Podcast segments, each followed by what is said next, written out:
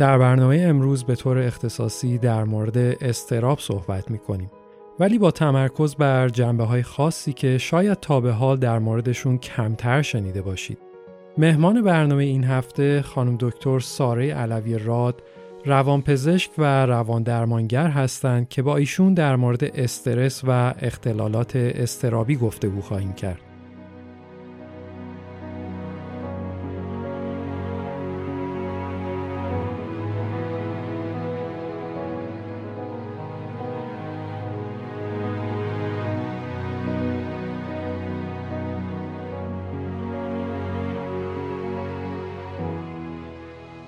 سلام من آرش هستم و صدای من رو در قسمت سوم پادکست آرامش میشنوید. تمرکز پادکست آرامش بر افزایش مهارت‌های زندگی در راستای شاد زیستن و کسب آرامشه. در این پادکست روانپزشکا و روانشناسای متخصص و مجرب به عنوان مهمان در برنامه شرکت می‌کنن و دانش با ارزش خودشون رو با ما به اشتراک می‌گذارن. امروز می‌خوایم در مورد استرس صحبت کنیم. طبق تحقیقات انجام شده بین 75 تا 90 درصد از کل مراجعات افراد به پزشکای مختلف به دلیل بیماری هایی که مستقیم یا غیر مستقیم به خاطر استرس به وجود اومدن. طبق همین تحقیقات استرس پیوندی قوی با افزایش خطر مرگ در اثر شش عامل اصلی مرگ و میر از جمله بیماری های قلبی و ریوی، سرطان ها و حوادث داره. با وجود همه اینها شاید براتون عجیب باشه که چرا انسان ها قدرت کنترل استراب رو ندارن. چرا خودتون یا اطرافیانتون نمی‌تونید به راحتی بر استرساتون غلبه کنید. اول از همه خیالتون رو راحت کنم که این موضوع به خاطر ضعف اراده نیست. پس خودتون رو به خاطرش سرزنش نکنید و فکر نکنید که آدم ضعیفی هستید. دلیل اصلی این که استرس چنین قدرتی داره و ما توان محدودی برای کنترلش داریم بیشتر به خاطر ساختار فیزیکی مغز ماست. اون تصویر گردو شکلی که احتمالاً از مغز انسان جاهای مختلف دیدید بیشتر قسمت های بیرونی مغز یا قسمت نئوکورتکس رو نشون میده. که در روند تکامل خیلی جدیدتر از قسمت های درونیه. این بخش جدیدتر و پیشرفته تر از مغز چیزیه که رشد و توسعهش در ما انسانها بیش از بقیه جانداران بوده و به همون قدرت تفکر، حافظه قوی و تصور خلاق رو میده. در واقع این بخش جدید مغز انسان بودن و خداگاهی رو به ما هدیه کرده. اما در مغز لایه های داخلی تری هم وجود دارن که در روند تکاملی خیلی قدیمترها شکل گرفتن. قسمت هایی که در ما و حیوانات تقریبا مشترک هستند و وظایف حیاتی و پایه‌ای تری رو به عهده دارند. مثلا مدیریت تپش قلب، فشار خون، تنفس، هضم غذا و ضمناً استرس. تا حالا هیچ وقت به این فکر کردید که چرا وقتی دستتون به یک جسم داغ می‌خوره حتی قبل از اینکه بفهمید این اتفاق افتاده ناخداگاه دستتون رو عقب می‌کشید یه مثال امروزی تر احتمالا اینه که وقتی روی تخت دراز کشیدید و دارید با گوشیتون کار می‌کنید و گوشی از دستتون میفته قبل از اینکه به صورتتون برسه احتمالا چشماتون ناخداگاه بسته میشه و صورتتون رو کنار می‌کشید. اگر شما هم به خوششانسی من باشید احتمالا تا حالا هیچ وقت گوشی توی صورتتون نخورده. اینا بعضی از واکنش های اتوماتیک همون بخش داخلی مغز شماست. وظیفه اصلی این قسمت ها حفظ بقای ماست. این بخش ها به صورت خودکار و بدون اینکه شما کنترلی روی اعمالشون داشته باشید فعالیت می‌کنن و این موضوع اتفاقا چیز خوبیه. مثلا تصور کنید چقدر ترسناک بود اگر وظیفه کنترل تپیدن قلبتون در اختیار بخش خداگاه مغزتون بود. چی می‌شد اگر برای یک دقیقه حواستون پرت می‌شد و یادتون می‌رفت وظیفه رو انجام بدید؟ استرس هم یکی از چیزاییه که تا حد زیادی در حوزه مدیریت همین بخش درونی مغز قرار داره و برای همین هم هست که شما کنترل محدودی روش دارید. پس دفعه بعدی که بدون هیچ دلیل مشخصی دچار استراب شدید یا مثلا احساس کردید میزان استرابتون نامتناسب با اتفاقی که افتاده می‌دونید که یک بخش درونی از مغز شما داره برای خودش فعالیت می‌کنه. ولی خبر خوب اینه که ما می‌تونیم کارهایی رو انجام بدیم که روی فعالیت های بخش های درونی تر مغز هم تأثیر مثبت بذارن و از این طریق می‌تونیم استرابمون رو تا حدودی کنترل کنیم. به عنوان مثال فرض کنید شما دوست دارید بدن متناسبتر و سالمتری داشته باشید و برای این کار به ورزش کردن رو میارید. اگرچه شما آگاهانه کنترلی روی تقویت قلب، کاهش فشار خون، رشد ماهیچه ها و افزایش استقامتتون ندارید ولی با این وجود تمرین های ورزشی رو که انجام می‌دید نتیجهشون رسیدن به اون موارد مثبته. در مورد کنترل استراب هم دقیقا همینطوره. تمرینات و روش های مفید و موثری وجود دارند که در نتیجه انجامشون استراب فرد کاهش و بجاش آرامش و شادمانی افزایش پیدا می‌کنه. تمرینایی که حتی سیستم ایمنی بدن شما رو تقویت می‌کنن. چیزی که شاید به خصوص الان خیلی بیشتر هم بهش نیاز داریم.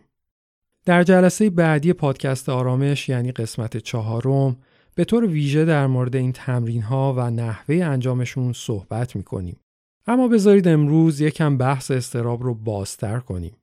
بیایید برگردیم به سیستم های خودکار بدن. شاید قبلا عبارت fight or flight به گوشتون خورده باشه. بجنگ یا فرار کن. البته تازگی ها میگن fight, flight or freeze یعنی بجنگ یا فرار کن یا اینکه در جا خشکت بزنه. و این آخری اتفاقیه که برای خیلی از آدم ها موقع مواجهه با خطر میافته. برای اینکه ریشه استراب رو پیدا کنیم باید برگردیم به 200 میلیون سال قبل دورانی که زمین شناسا و دیرین شناسا بهش میگن دوران مزوزویک اون موقع دایناسورها و خزنده های قولپیکر روی زمین زندگی می‌کردن برای کوچیکتراشون دنیا جای خطرناکی بوده باید همیشه مواظب می بودن که توسط حیوانات بزرگتر خورده نشن سیستم بجنگ یا فرار کن توی مغز خزنده های اون زمان وجود داشته و نتیجه تکامل مغز به خاطر اون شرایط سخت بوده.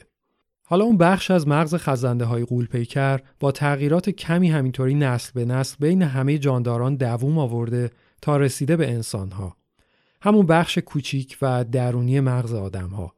برای همینم بعضی از دانشمندا به اون قسمت میگن reptilian brain یا مغز خزنده که تو پروسه تکامل قدیمی ترین بخش مغزه.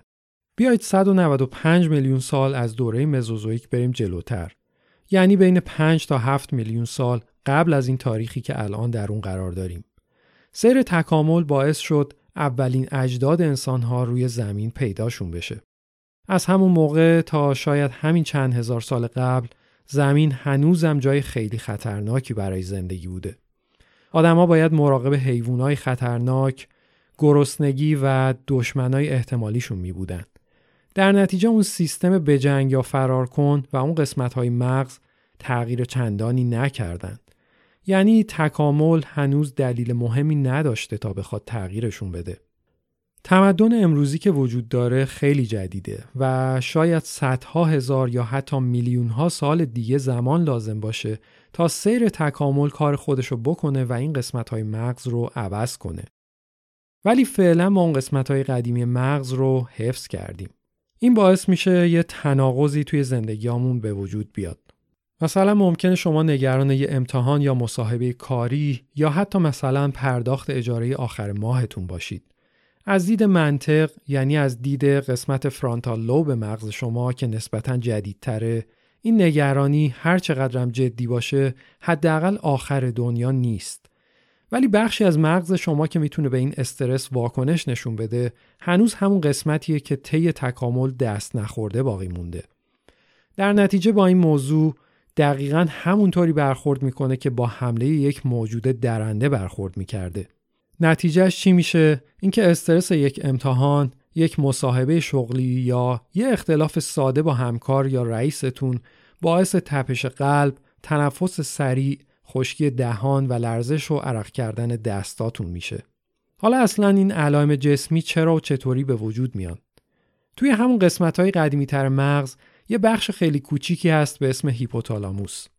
وقتی سیگنالی به هیپوتالاموس می‌رسه که به عنوان یک خطر یا تهدید ترجمه میشه این بخش مغز سیگنال هایی به بدن میفرسته تا خیلی سریع تو حالت بجنگ یا فرار کن قرارتون بده به قدای فوق کلیوی دستور میده تا آدرنالین بیشتری توی خونتون ترشح کنن. در نتیجه ضربان قلبتون تندتر میشه، تنفستون سریعتر میشه، فعالیت سیستم گوارشی متوقف میشه، مردمک چشم ها بازتر میشن و همه فعالیت های کمتر ضروری بدن متوقف میشن تا اون لحظه کل انرژی بدن فقط و فقط صرف فرار و نجاتتون بشه. مشکل این هیپوتالاموس عزیز اینه که خودش قدرت تفکر نداره. یعنی بین استرس یک امتحان ساده با یک تصادف رانندگی نمی‌تونه فرق بذاره. اونجا نشسته و فکر می‌کنه وظیفش اینه که به هر نوع استرسی جدی ترین واکنش رو نشون بده. البته این وسط یک پرانتز باز کنم و بگم که واکنش بیش از حد معمول سیستم عصبی سمپاتیک همین سیستمی که حالت بجنگ یا فرار کن رو به وجود میاره و مدیریت می‌کنه می‌تونه خیلی دلایل داشته باشه. از کمبود بعضی از ویتامین ها و مواد معدنی گرفته تا دلایل ذهنی یا جسمی دیگه مثل تغییرات هورمونی بدن. برای همینم اگر فکر می‌کنید واکنش بدن شما به ساده ترین استرس ها هم خیلی غیر منطقیه حتما در موردش با یک متخصص صحبت کنید.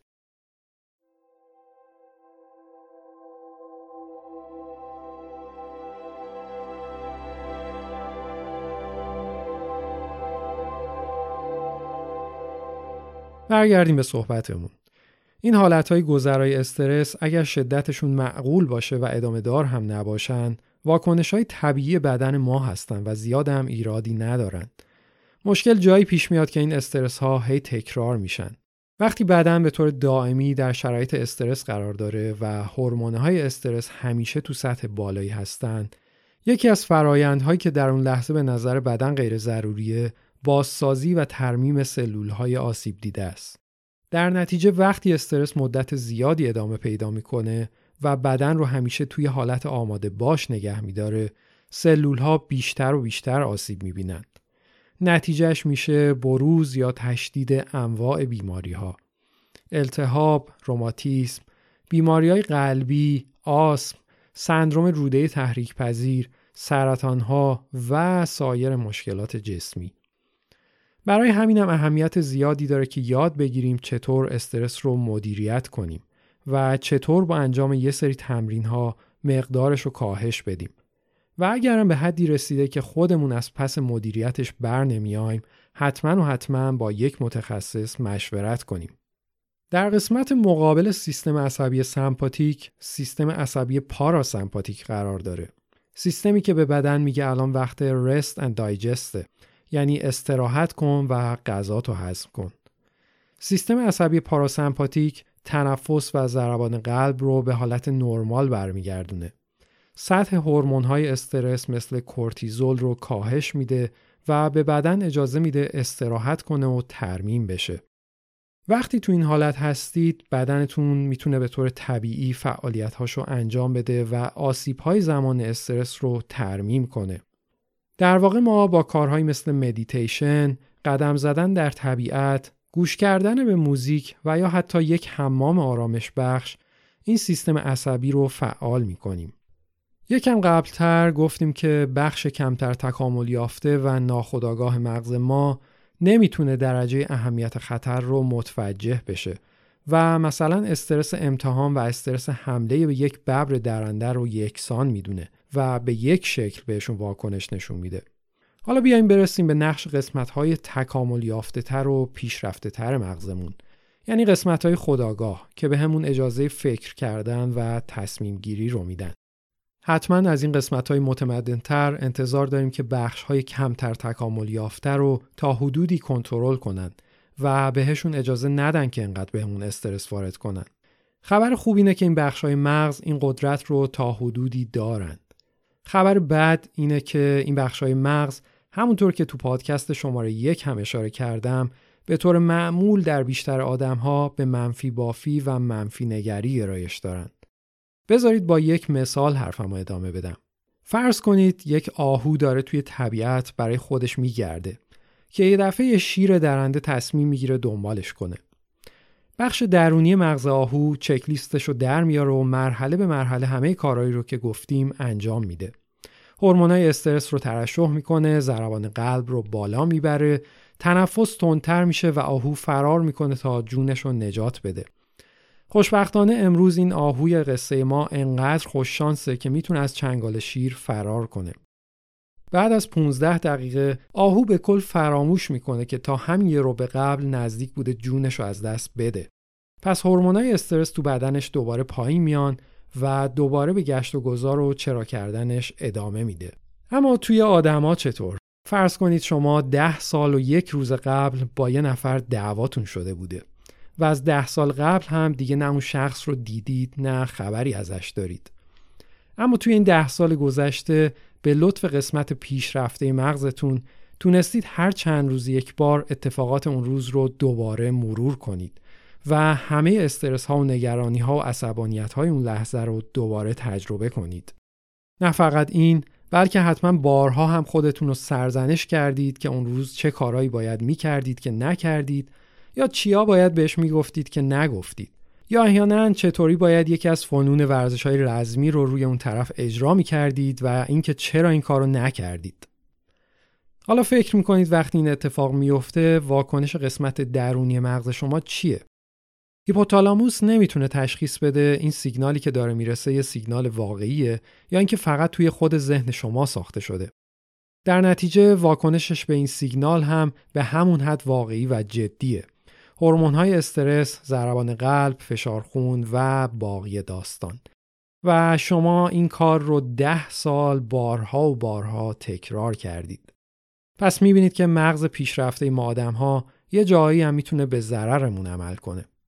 همونطور که تو پادکست شماره یک گفتم یه مثال دیگه می‌تونه این باشه که شما یک آینده فرضی رو تصور می‌کنید که توی اون شغلتون، داراییتون و یا حتی عزیزانتون رو از دست دادید.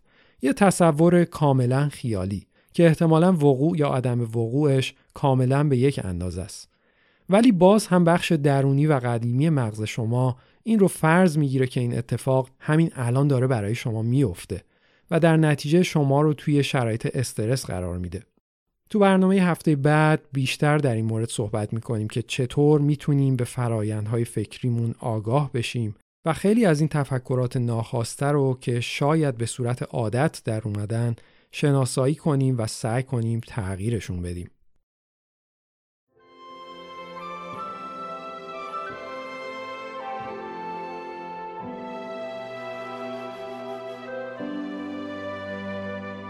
حالا می‌خوام یکم در مورد یه موضوع شاید عجیب یعنی اعتیاد به استرس صحبت کنم.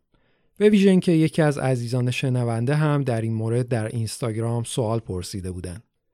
هورمون های استرس هم انواعی از مواد شیمیایی هستند و مثل خیلی از مواد شیمیایی دیگه بدن ما این قابلیت رو داره که بعد از مدت طولانی که در معرضشون قرار می‌گیره بهشون وابسته بشه یا در واقع به اون افکتی که توی بدن شما به وجود میارن وابسته بشه. وقتی بدن در شرایط استرس قرار می‌گیره هورمون های استرس باعث میشن شما در اون لحظه به صورت مقطعی یک حجوم انرژی رو تجربه کنید. بدن خودش آماده فرار یا جنگیدن برای نجات جونش می‌کنه و همونطور که گفتیم همه فعالیت هایی رو که غیر ضروری تشخیص داده میشن متوقف می‌کنه. قند خون به طور مقطعی بالاتر میره و تپش قلب و تنفس سریعتر میشن. اینا باعث میشن انرژی بیشتری به ماهیچه ها و مغز هدایت بشه. در این حالت بعضی از آدم ها یک نوع های یا حالت بالای ذهنی رو تجربه می‌کنن. شاید تا حالا عبارت آدرنالین جانکی به گوشتون خورده باشه. آدرنالین جانکی ها کسایی هستن که میرن دنبال ورزش های خیلی هیجان انگیز مثلا bungee jumping یا skydiving. بعد از یه مدت که افراد اینطور ورزش ها رو تجربه می‌کنن به نوعی بهشون معتاد میشن و عدم انجامشون باعث میشه در زندگیشون احساس خلأ بکنن. با خیلی از این آدما که صحبت می‌کنید میگن فقط موقع اون ورزشه که ما احساس زنده بودن می‌کنیم. این افراد هم به مرور باید دوز این drug یعنی ورزش هیجان انگیز رو بیشتر و بیشتر کنن.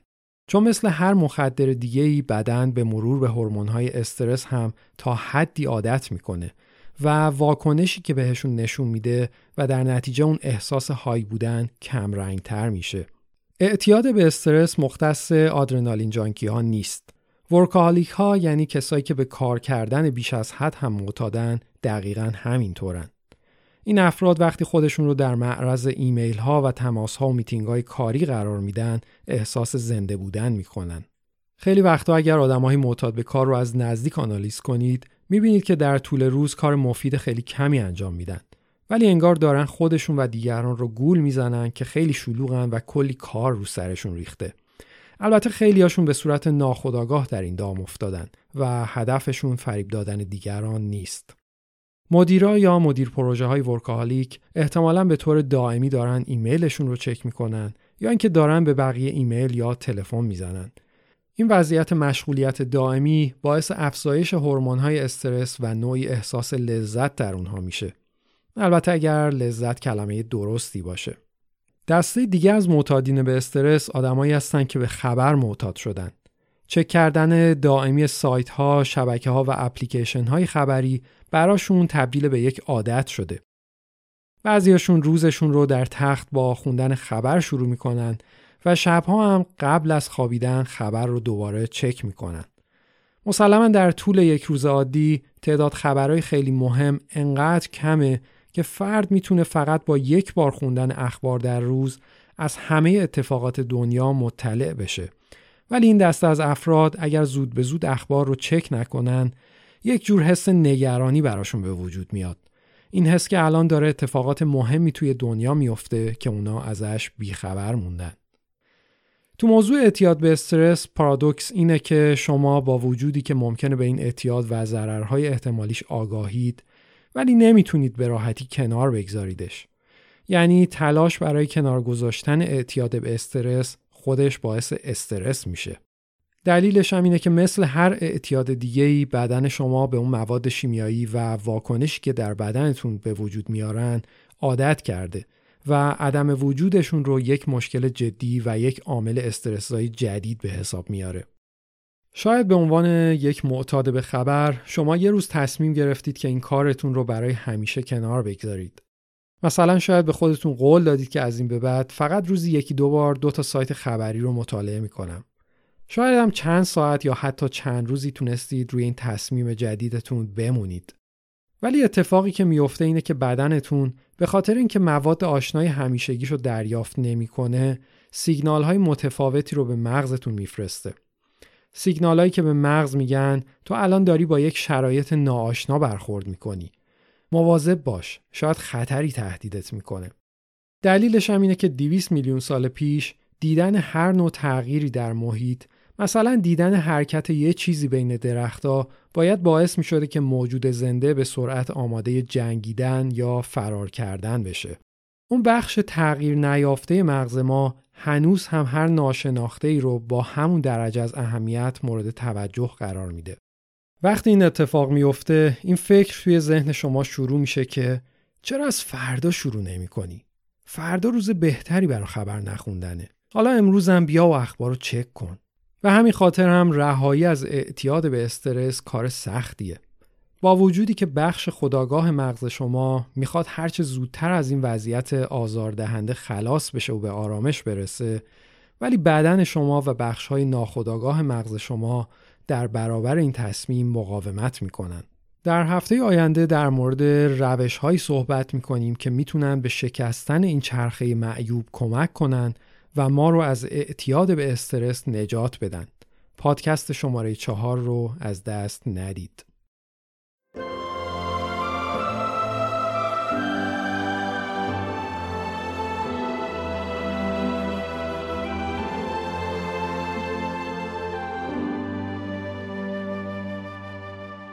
رسیدیم به قسمت مهمان برنامه. این هفته در خدمت خانم دکتر ساره علوی راد متخصص اعصاب و روان و روان درمانگر هستیم. خانم دکتر علوی بعد از طی دوره پزشکی عمومی و همچنین بعد از طی دوره تخصص اعصاب و روان مدتی رو در شهر زیبا و دوست داشتنی اصفهان در مطب شخصی و بیمارستانهای مختلف به تبابت پرداختند. ایشون عضو گروه روانپزشکی فدراسیون پزشکی ورزشی ایران هستند و کارگاه های آموزشی متعددی رو در زمینه های مرتبط با خانواده، از جمله تربیت کودکان و ازدواج برگزار کردند.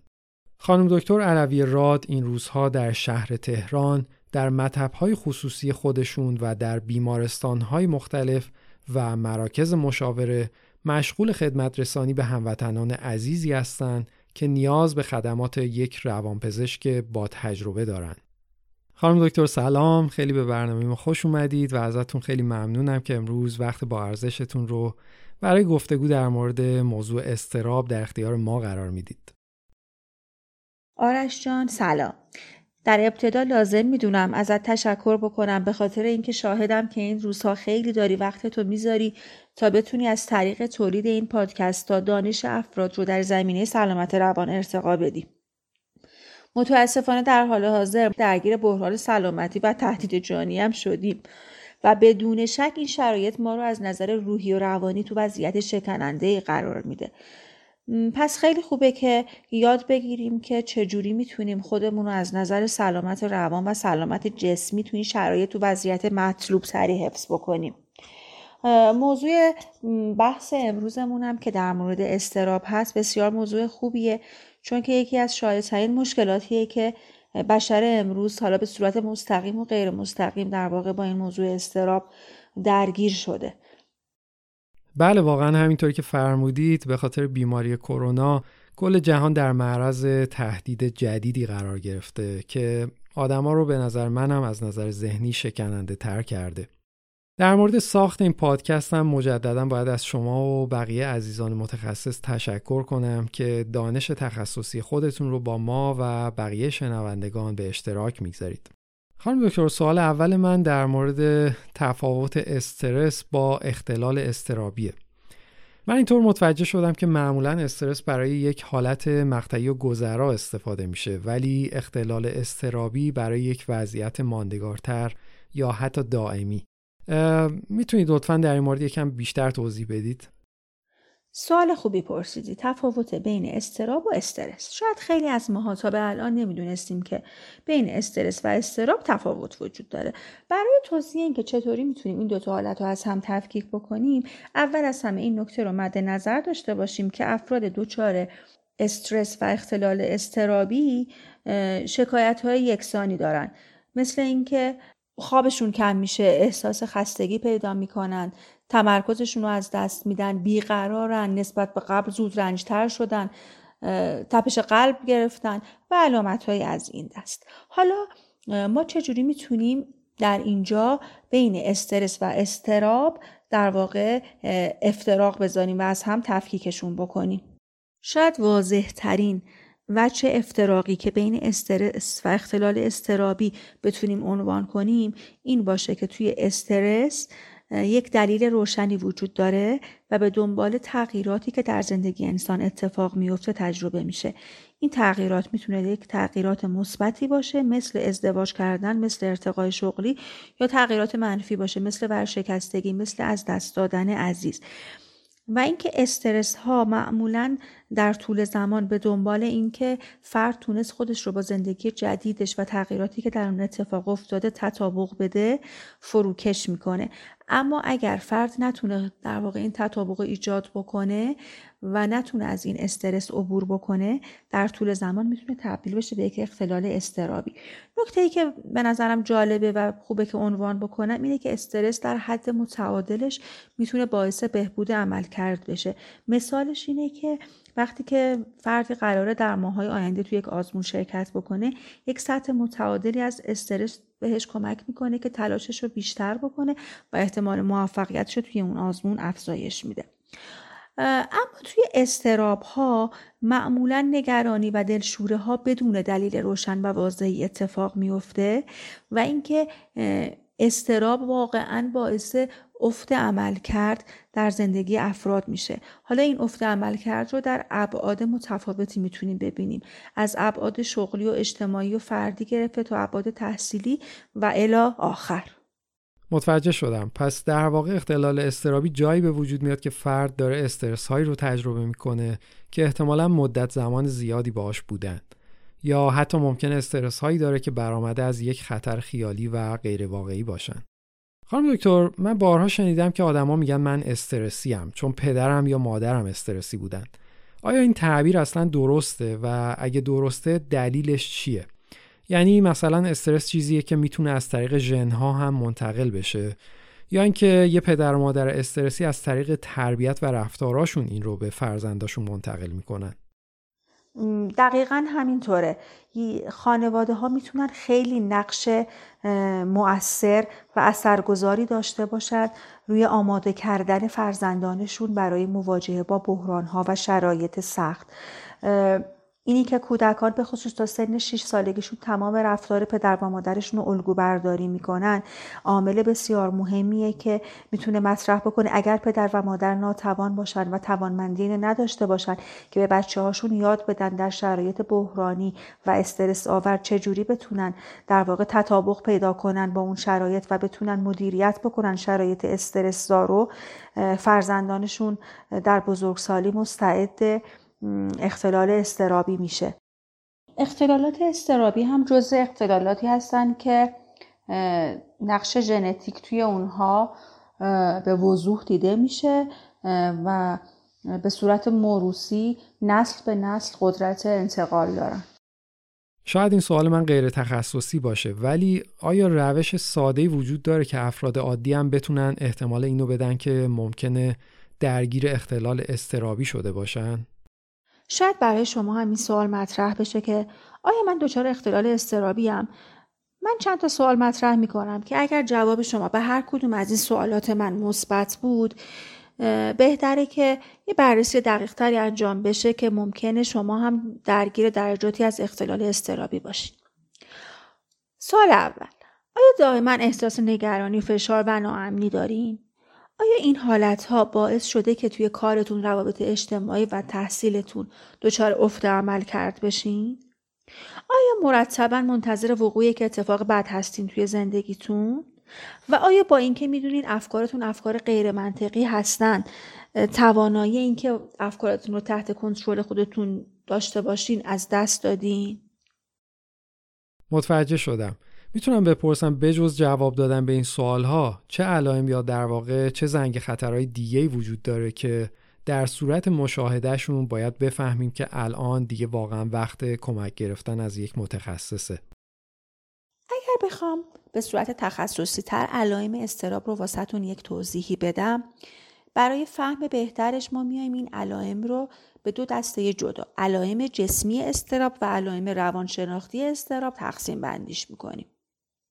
علائم جسمی استراب چیا هستند تپش قلب، کوتاهی تنفس، احساس گیجی، عرق کردن، سردرد، تنشن های ازولانی، لرزش، مشکلات خواب و علائم گوارشی. به طوری که خیلی از افرادی که در نهایت برچسب اختلال استرابی می‌گیرن معمولا قبل از اینکه مراجعه به روانپزشک داشته باشن تعداد زیادی از پزشکای داخلی رو ویزیت کردن و در نهایت زمانی که به این نتیجه رسیدن که این شکایاتشون منشأ جسمی یا منشأ داخلی نداره مراجعه کردن به روانپزشک و به این نتیجه رسیدیم که اینا اختلال استرابی دارن. اما علائم روانشناختی استراب چی هست؟ اینه که افراد میان با شکایت اینکه در طول روز مرتبا احساس دلهوره دارم احساس نگرانی دارم. تمرکزم خیلی کم شده بیقرارم کلافم. خیلی پرخاشگرتر از گذشته شدم. خیلی زود به هم همه چیزی بر می‌خوره حساسترم زودرنج شدم. تمام اینا در واقع شکایات شایعی هستند که ما از افرادی میشنویم که دچار اختلال استراب شدن. یه تأکیدی بکنم. اگر چند تا از علائمی رو که من نام بردم چه از علائم جسمی چه علائم روانشناختی رو دارید تجربه می‌کنین و در عین حال جوابتونم به سوالاتی که مطرح کردم مثبت هست توصیم بهتون اینه که حتما در واقع زیر نظر یک روانپزشک از نظر وجود اختلال استرابی ویزیت بشید. خیلی جالب بود که گفتید خیلی از مراجعین شما قبلا به خاطر مشکلات جسمی به پزشکای مختلف مراجعه کردند و شاید بارها بهشون گفته شده مشکل جسمی ندارن و سالم هستن. فکر می‌کنم همین آگاهی که شما به مردم دادید باید باعث بشه اگر بعد از مراجعه به پزشک دلیل خاصی برای مشکلات و درداشون پیدا نکردن شاید وقتش باشه که به یک متخصص اعصاب و روان مراجعه کنن. خانم دکتر بعضی زیاد میونه خوبی با مصرف دارو ندارن. آیا برای درمان اختلالات استرابی روش های غیر دارویی هم وجود داره؟ روش های متفاوتی وجود داره برای درمان های غیر دارویی اختلالات استرابی ولی یکی از پرکاربردترین روش های موجود روشی هست به نام CBT Cognitive Behavior Therapy. یا شناخت رفتار درمانی. که هدف در واقع این روش درمانی اینه که خطاهای شناختی رو کشف می‌کنه اونا رو تصحیح می‌کنه و به دنبال اون باعث میشه که احساسات افراد تغییر بکنه و پیامدش هم اینه که رفتار عوض میشه. شاید یک مثال خوب این باشه که مثلا شما به یک مهمونی دعوت شدید. یک فردی که از نظر وضعیت روانی در حالت نرمالش داره به سر می‌بره اولین چیزی که به ذهنش میاد اینه که احتمالا خیلی خوش میگذره و من آدمای زیادی رو می‌بینم و ممکنه بتونم دوستای خوبی هم پیدا بکنم. پیامد این فکر اینه که احساس شادی و هیجان بهش دست میده و شروع می‌کنه به آماده شدن برای رفتن به این مهمونی. اما کسی که استراب داره اولین چیزی که به ذهنش می‌رسه اینه که اگه برم مهمونی نمی‌دونم باید چی بگم باید چی کار کنم و ممکنه همه منو مسخره کنن. و به دنبال این حسی که بهش دست میده اینه که احساس تنش و استراب می‌گیره و کلا تصمیم می‌گیره که منصرف بشه از اینکه توی اون جمع حاضر بشه. پس در شناخت درمانی تلاش میشه که فرد بتونه شناختهای غیر واقعی و منفیش رو کشف بکنه اونا رو اصلاح بکنه تا بهش کمک بکنه که در مواقع لزوم تصمیم های درستری بگیره. روش های شایع دیگه ای که واسه درمان اختلالات استرابی استفاده میشن مثل ما بهشون میگیم اکسپوژر تراپی کمک می‌کنن که اشخاص در مواجهه با ترساشون قرار بگیرن و کم کم حساسیتشون رو نسبت به اون ترس یا اون فکر از دست بدن. یا برای درمان فوبیاها مواجهه های تدریجی یعنی به صورت استپ بای استپ یا قدم به قدم افراد رو با ترساشون روبرو می‌کنن و در نهایت این باعث میشه که بتونن اون افراد تا حدی ترساشون رو به صورت منطقه تری مدیریت بکنن. خیلی جالبه. پس روانپزشکا برای کسایی که بیشتر به درمانهای غیر دارویی علاقه دارن هم راه های موثری در اختیار دارن. سوال بعدی من اینه که خود آدما چیکار می‌تونن بکنن که اضطراب و احتمال اختلالات اضطرابی براشون کمتر بشه؟ روش های مؤثر دیگه ای که می‌تونه کمک کننده باشه در درمان اضطراب انجام تکنیک های relaxation، مدیتیشن، ورزش اینی که افراد تلاش کنن تا حد امکان روابط اجتماعیشون رو با دوستاشون حفظ بکنن اینی که lifestyle شون رو بتونن به سمت lifestyle سلامت تری در واقع جهتگیری بکنن رژیم غذایی مناسبی داشته باشن تا حد امکان مصرف سیگار و الکلشون رو کمتر بکنن. اینا روش هایی که توصیه میشه که معمولا هم اگر این روش ها رو به صورت صحیح انجام بدیم به حد قابل قبولی میشه اضطراب و تنش ها رو کنترل کرد. خانم دکتر آیا ترس هم نوعی اختلال استرابیه؟ مثلا ترس از دست دادن عزیزان. شاید بد نباشه که من یه اشاره بکنم که اختلالات استرابی انواع متفاوتی دارند و در اشکال گوناگونی ظاهر میشن و در اینجا اکتفا می‌کنم که فقط از اونها نام ببرم. چون توضیح هر کدوم اون این در واقع اختلالات یک جلسه جدا رو در واقع لازم داره. مهمترین این اختلالات شامل اختلالات استرابی منتشر هستند پنیک اتک ها هستن یا حمله های حراس که ممکنه به گوش خیلیاتون خورده باشه فوبیا هستن یا ترس های شدید از یک شی یا موضوع مثل ترس از ارتفاع ترس از خون ترس از آزانسور سوشیال فوبیا هستن یا حراس های اجتماعی که نگرانی افراد در مورد اینکه زمانی که در یک جمع قرار می‌گیرن احساس تحقیر شدن و شرمساری دارن و باعث میشه که اجتناب کنن از قرارگیری در موقعیت های جدید یا جایی که افراد دور هم جمعن. متوجه شدم. با توجه به اینکه گفتید هر کدوم از این مباحث شاید نیاز به یک جلسه اختصاصی داشته باشند اگر موافق باشید امروز فقط در مورد شرایط خاص ویروس کرونا و ترس ها و استرابایی که ایجاد کرده صحبت کنید.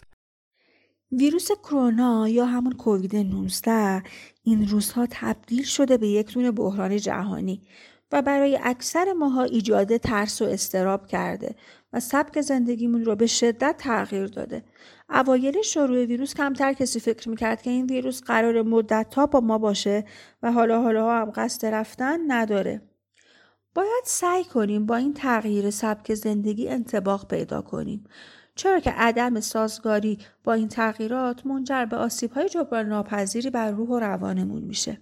کرونا زندگی رو قابل پیش بینی بودنش رو از ما گرفته و یک حالتی از بلا تکلیفی واسمون وجود آورده که همین حالت پیش بینی ناپذیریش یکی از دلایلیه که شیوع استراب ها، افسردگی ها و پرخاشگری ها در دوران بعد از کرونا چندین برابر افزایش پیدا کرده.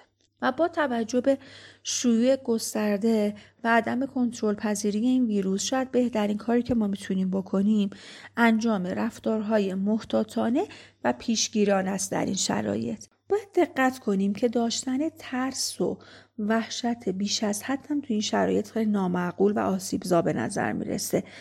جالبیش اینه که ما در این شرایط دو گروه از افرادی رو می‌بینیم. افرادی که به شدت بی تفاوتن به این شرایط و احتمال خطر و آسیبزایی برای خود و اطرافیانشون خیلی افزایش میدن. و در سر دیگه طیف هم افرادی رو داریم که بیش از حد دارن به این موضوع اهمیت میدن و کلا زندگیشون رو تعطیل کردن. که هر دو گروه در واقع رفتار نامعقول و غیر منطقی رو در پیش گرفتن. نکته که خوب اضافه کنم اینه که افرادی که زمینه اختلالات افسردگی استرابی وسواس یا هر چیز دیگه ای رو از این جنس دارن بهتره که توی این شرایط حواسشون بیشتر جمع باشه. چون که اینا نسبت به بقیه افراد مستعدترن که این مشکلاتشون دچار اوت بشه و تشدید بشه. حالا چه روش هایی رو ما می‌تونیم توی این شرایط در واقع به کار ببریم تا بتونیم بهتر از خودمون محافظت بکنیم؟ شاید یکی از مهمترین چیزا این باشه که شما اخبار رو از منابع موثق بگیرین و شروع نکنین به خوندن تمام سایت های خبری و در عین حال زمانهای محدودی رو برای بررسی کردن اخبار بذارید مثلا به خودتون بگین که من روزی یک بار اونم مثلا نهایتا 5 تا ده دقیقه رو اختصاص میدم به اینکه اخبار و مطالب مربوط به کرونا رو بررسی بکنم. کاری که شما می‌تونید بکنید اینه که شما بهداشتتون رو رعایت بکنید در واقع تنها چیزی که در کنترل ما هست اینه که بتونیم اصول بهداشتی رو رعایت بکنیم. خب؟ باید تلاش بکنیم که روابط اجتماعیمون رو حفظ بکنیم در دوران قرنطینه. اگر نمی‌تونیم که از در واقع به صورت نزدیک هم با هم دیگه, هم دیگه رو ببینیم با هم دیگه بریم کافه و این شرایط محدود شده بهتر از شبکه های اجتماعی استفاده بکنیم تا بتونیم روابطمون رو حفظ کنیم.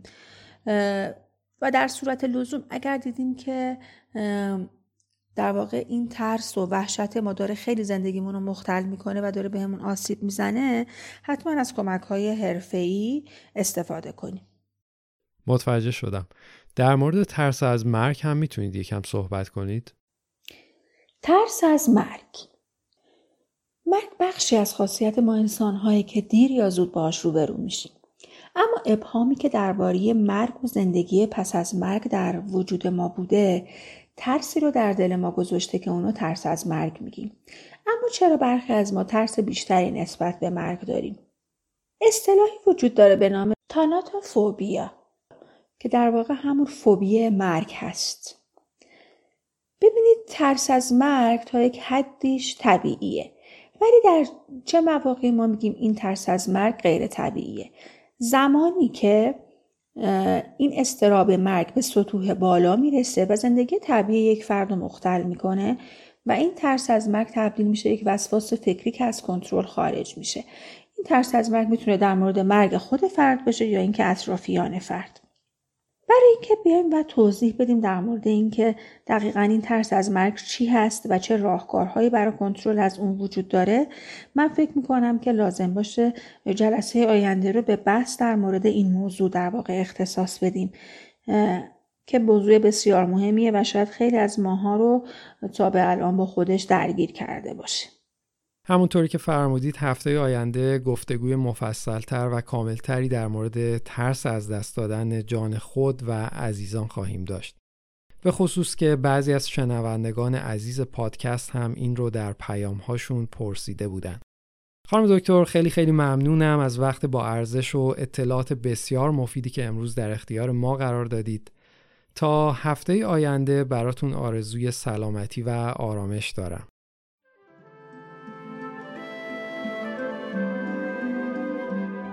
قسمت سوم پادکست آرامش هم به پایان رسید. امروز به طور اختصاصی و مفصل در مورد استراب صحبت کردیم و اینکه چرا طبیعیه که ما آدم ها نمی‌تونیم همیشه به طور خیلی موثر استراب رو در خودمون کنترل کنیم. در قسمت مهمان برنامه در خدمت خانم دکتر ساره علوی راد روانپزشک و روان درمانگر بودیم و در مورد اختلالات استرابی باشون گفتگو کردیم. قسمت بعدی پادکست آرامش هفته بعد یعنی در روز چهارشنبه هفت خرداد 99 منتشر میشه و تمرکز ما روی روش های عملی مدیریت استراب و رهایی از اونا خواهد بود. در قسمت بعد از تمرینات موثر و مفیدی صحبت می‌کنیم که می‌تونن بهمون کمک کنن استرس هامون رو کاهش بدیم. در قسمت مهمان برنامه هفته آینده مجددا در خدمت خانم دکتر علوی راد خواهیم بود تا با ایشون در مورد ترس از دست دادن عزیزان به طور مفصل تری گفتگو کنیم. شنیدن قسمت بعد رو به همه عزیزان توصیه می کنم. من آرش هستم و تا هفته آینده براتون آرزوی سلامتی و آرامش دارم.